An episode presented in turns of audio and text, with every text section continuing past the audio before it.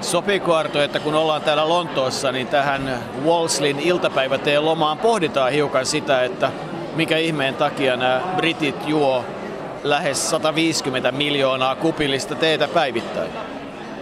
Pohditaan vaan, mutta muista, että ne on nice cup of tea, eli tolleen niin kuin mukavia teekuppeja. Sanoit, me ollaan siis Volsen Levy nimissä paikassa. Ja tämä on tämmöinen perinteinen brittiläinen teehuone, jossa nautitaan tämä iltapäivän teetä. Ja täytyy sanoa, että kyllä tämä meikäläisellä, joka ei ole ihan hirveästi perinnemiehiä eikä tämmöinen traditiomiehiä, niin täytyy sanoa, vähän tuntuu joskus huvittavalta, mutta kokemus se on tämäkin. Mitä sanot teestä? Meille tuotiin sekä pieniä leipiä, lohileipiä, kurkukanaleipiä, että sconeseja, teeleipiä kerman ja mansikkahillon kanssa ja sitten leivoksia. Sopiva makea olo on ainakin tällä hetkellä suussa ennen kuin jatketaan. No, makea olo on, mutta mitä sanon teestä, sinähän näitä teemiehiä olet. Se oli jotain, johon pantiin maitoa ja sitten siitä tuli ihan kauhean väristä ja sitten vähän sokeria ja teillehän se maistuu. Mä kun en yleensä teetä juo kun silloin kun on kipeä hunajan kanssa ja tämä on niin silloin lailla aika poikkeuksellinen tilanne, mutta mä ymmärrän näitä brittejä. Britit pitävät kiinni perinteistä ja tämä on yksi perinne. Tämä iltapäivä nautitaan yleensä kahden ja viiden välillä ja tämähän on alun perin ollut tämmöinen välipala.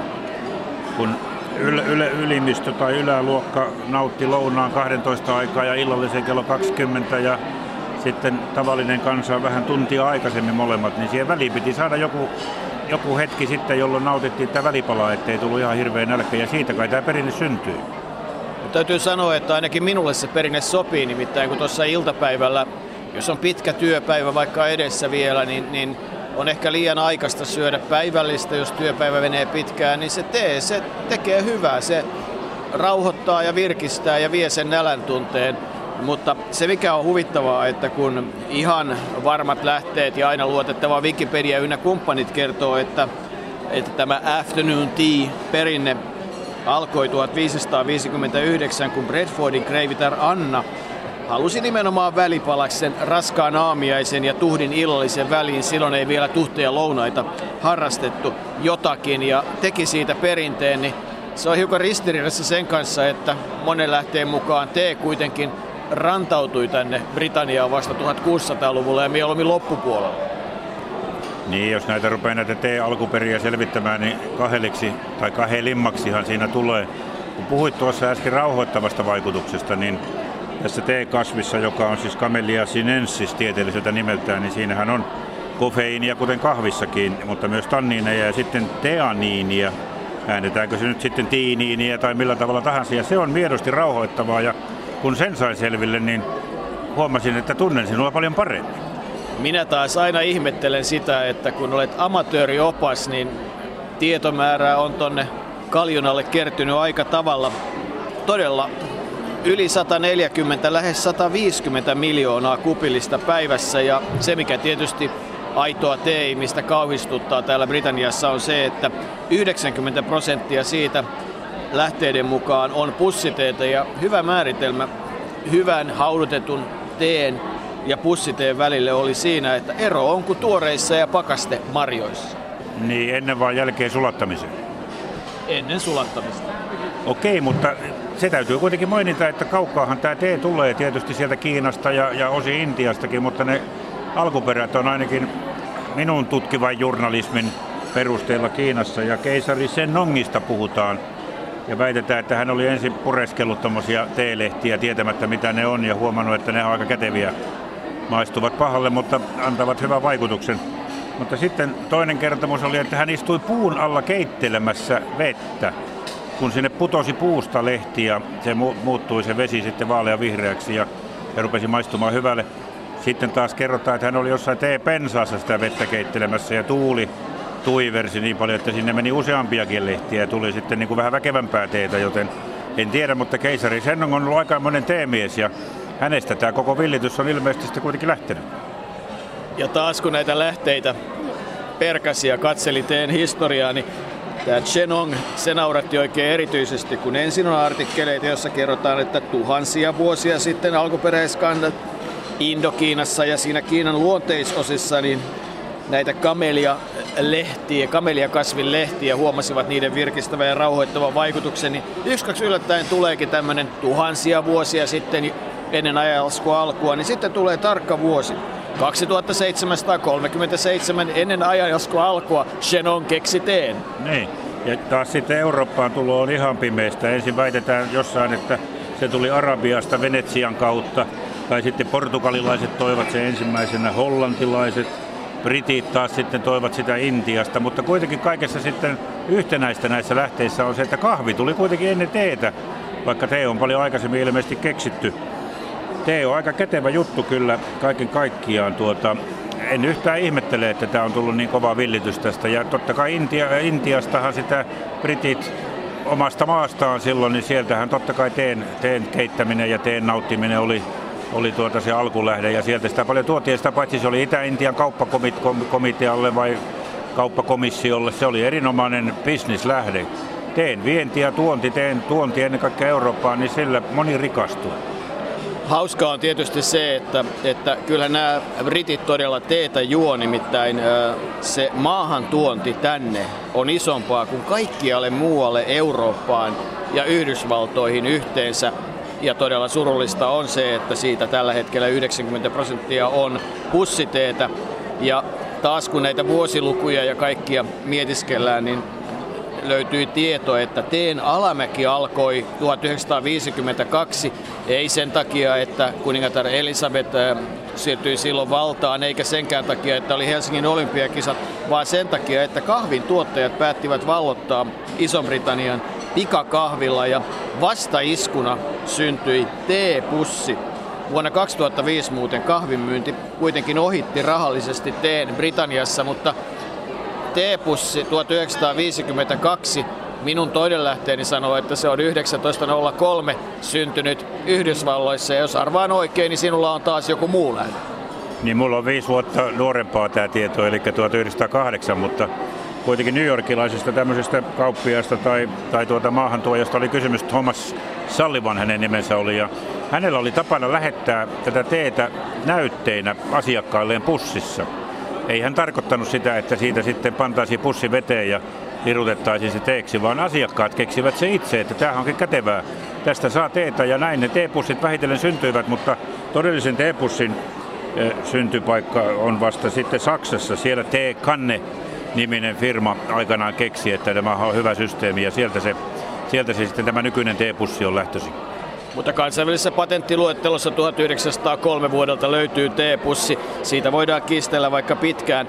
Oli miten oli, joka tapauksessa se teen sielu on sen haudutuksessa. Siinä, että se viisi minuuttia saa hautua ja teelaatuja. Niin kuin muistat silloin Pekingin teehuoneessa, jossa meinasi hulluksi tulla, kun teelaatuja oli vaikka kuinka paljon, niin ehkä meille riittää, että tiedämme sen, että on mustaa Intiasta, Sri Lankasta, Kiinasta ja ennen kaikkea Keniasta tulevaa teetä, tai ei ennen kaikkea, vaan myös Keniasta tulevaa teetä, keltaista keisareille tarkoitettua, jotka lehdet hajoitetaan anaerobisesti, vihreää teetä, joka on maailman yleisin juoma ehkä veden jälkeen, ja valkoista teetä, joka on kaikkein luonnonmukaisin. Ja kaikkien yhtymäkohta on se, että sitä haudutetaan teelehtiä nimenomaan sen viitisen minuuttia, mutta nyt täytyy tuottaa sinulle pettymys, että itse käytän teepusseja ja haudutan niitä sen viisi minuuttia ja mielestäni juoma on ihan maukas. Etkö havaitse mitä eroja?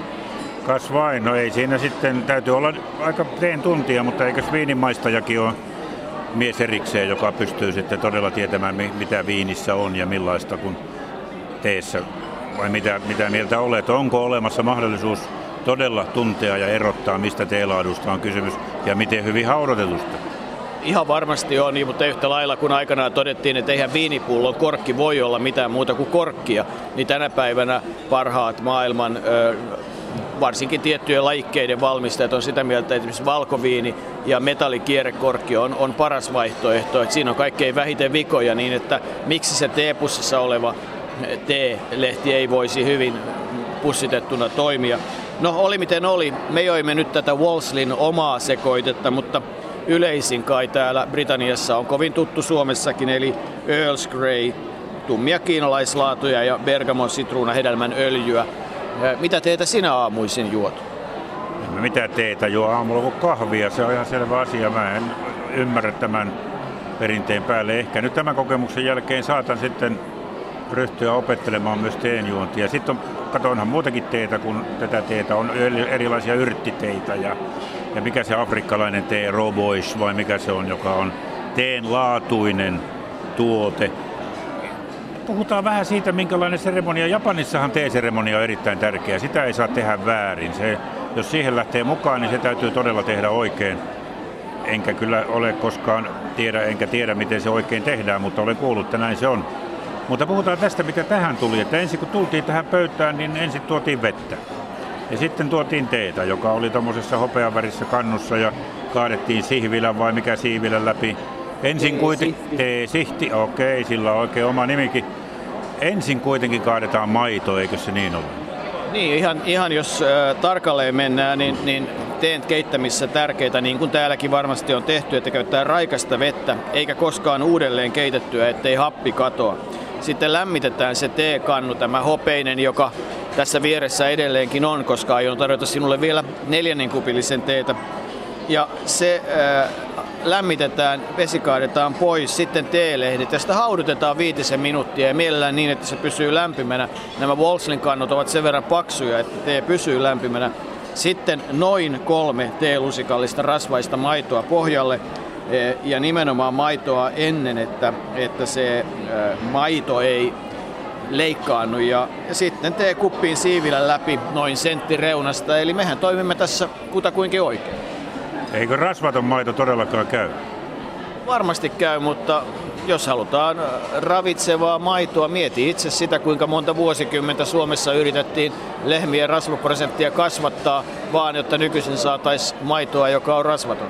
Okei, no mutta sitten tuota sen teen tulon jälkeen meille tuotiin semmoinen hökötys tähän, jossa oli kolme eri tasoa ja siinä todella oli ensin tuollaisia voileipiä, pikkuleipiä, lohileipiä ja, ja, ja juustoleipää vai mitä kaikkea siellä välissä olikaan.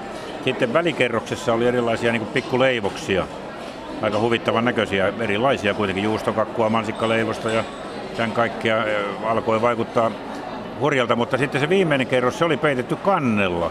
Siellä oli sitten tähän teejuotiin liittyvä ihan oma nimisensä tuote. Niin, siellä oli teeleipiä, sconeseja, joita söimme hyvin perinteisesti kermavaadon ja mansikkahillon kanssa. Sconesit olivat myös Suomessa hyvin suosittuja, nimittäin Unionin kadulla Helsingissä oli aikanaan 1960-luvulle saakka English Tea Room. Sitten joku muistaa sen kenties Agoraana ja pyhäinhäväistys täydentyi, kun siihen jossain vaiheessa tuli ties mikä meksikolainen tai muu ravintola hävitäkseen onneksi markkinoilta. Mutta joka tapauksessa siinä oli English Tea Room ja siellä tarjottiin sconeseja ja hyvää teetä ja myös voin kanssa, mutta perinteinen tapa, eli hyvin makeahan tämä tämä koko urakka täällä on, mutta ne sconesit oli herkullisen makuisia. Maku oli vähän sama kuin köyhiä ritareita tai vastaavia olisi pikkupoikana saanut. Niin, tai rikkaita ritareita. Kiinan kielestä siis te, te tuota, niin alun perin tuleekin. Se on Minnan Kiinasta peräisin. Ei, se on taas sitten mandariinikiinan tee on chai, niin kuin jota, jota mielellään tehdään ja juodaan tuolla Venäjän puolella. Samovaaria käytetään siellä erittäin usein. Mutta tiesitkö sen, että, ja varmaan tiesitkin, mutta kysyn kuitenkin, että teillä ei ainoastaan maailman kauppaan ole ollut valtava vaikutus, vaan myös maailman politiikkaan ja erittäin merkittävän tapaukseen USAn itsenäistymiseen. Kun nyt muistutat sen, olisin unohtanut, niin tarkoitat varmasti Boston Tea Partya, mutta ennen kuin mennään sinne, niin samoihin aikoihin liittyy myös teen ja suomalaisuuden ja eurooppalaisuuden yhdistämä historia, nimittäin laiva nimeltä Finland kapteeninaan kapteeni Eekkeberg onnistui ensimmäisenä tuomaan Eurooppaan T-kasveja, joita sitten Linne pyrki kasvattamaan. Eli, eli Finland nimisellä laivalla todella 1763 tuotiin T-kasveja tai T-puun, niin kuin sanottiin, T-puun taimia tänne Eurooppaan. Ja siihen samaan ajankohtaan suurin piirtein liittyy tämä Boston Tea Party. Eli venetsialaiset, portugalilaiset, hollantilaiset ja kaikki muut puhuu ihan mitä sattuu. Suomalaisethan ne on tuonut tänne kunnon teepuut ja pensaat ja muut. Niin, Bostonin teekutsut, nehän olivat vuoden 1773 lopussa. Minäkin sanon, nehän olivat niin kuin tietä siihen tarkkaan, mutta olen vähän ottanut selvää. Se on ihan kansallismyytti tuolla Yhdysvalloissa ja nyt nykyisessä politiikassakin puhutaan T-kutsuista, mutta se on taas toinen juttu. Mutta tämähän lähti tämä Bostonin juttu siitä, kun Britannia salli veronalaisen teen viennin ja, ja siitä ei sitten Yhdysvalloissa tykätty. Ja Yhdysvallat oli silloin vielä ikään kuin Britannian alamainen ja, ja protesti ja kaikki laivat käännytettiin Bostonista pois, paitsi yksi laiva, joka haluttiin siellä purkaa väkisinkin ja se johti siihen, että bostonilaiset vapaa-muurarit ilmeisesti se mulla jäi selvittämättä, miksi he olivat pukeutuneet intiaaneksi, mutta ilmeisesti siinäkin yritettiin vierittää syy alkuperäiskansojen niskalle, niin kuin niskoille, niin kuin usein tehdään. Menivät kuitenkin laivaan ja heittivät sieltä 342 kappaletta teelaatikoita, kalliita teelaatikoita mereen. Sinä tiesit, Jouko tuossa kertoi, että niitä oli 40 tonnia, eli aika painavia laatikoita, mutta sen takia sillä tarvittiin 60 intiaaniksi pukeutunutta vapaamuuraria. Ja tuostahan sitten britit tykkäsivät, että tuohan kapinaa ja tuli vastatoimia ja pikkuhiljaa se johti siihen, että alkoi tuo Yhdysvaltojen ja, ja tuota Iso-Britannian välinen sota, joka johti sitten Yhdysvaltojen itsenäistymiseen 1776, eli teen syytä kaikki. Teillä on kyllä ollut merkittävä vaikutus ja todella kun otetaan huomioon, että sehän on Kiinan, jossa selvästi on kuitenkin väkeä kaikkein eniten ja, ja maailmassa niin, niin ylivoimaisesti eniten juotu juoma. Ja muistat hyvin, kun Pekingissä liikuttiin teehuoneelta eteenpäin taksilla, niin jokaisella taksillahan oli se oma vihreän teen purkkinsa. Eli kyllähän tee on iso asia ja sitä paitsi hyvä juoma. Mikäs tässä on? Mitä mieltä olet Arto? Ottaisitko vielä kupillisen teetä? Kaataisi nimittäin maitoa ensin sinne pohjalle, ettei se pala, niin kuin sanotaan. Se on tärkeä asia, kun ettei maito pala tilalle, jos haluat oikein hyvää teetä täällä Wolselin kahvilassa. Otatko vielä kupillisen? Ainahan tämmöinen nice cup of tea käy, mutta tuota, täytyy muistaa, että sitten yksi tee, mitä ei ole vielä puhuttu, mistä ei ole vielä puhuttu, niin jos täällä ei sataisia olisi niin pirun kylmä, vaan olisi helle, niin voitaisiin juoda sitten jääteetä, eli aistiita, joka on yhdenlainen laatu kanssa. Ja sitten on olemassa vielä semmoinen kuin Texas Ice mutta siitä nyt sen sisällöstä emme tällä kertaa puhu se enempää. Tuo kylmän teen, kylmästä teestä puhuminen kuulosti täällä Volsissa kovin sivistymättömältä ja mitähän te-ihmiset siitä ajattelevat. Varmaan samaa kuin esimerkiksi siitä mainitsemasti roibosta, joka ei ole teetä, vaan teehaudoke. Otatko sitä teetä? Otan teetä ja ryhdytään sitten maksamaan tämä, tämä iltapäivätee, että päästään teen päälle.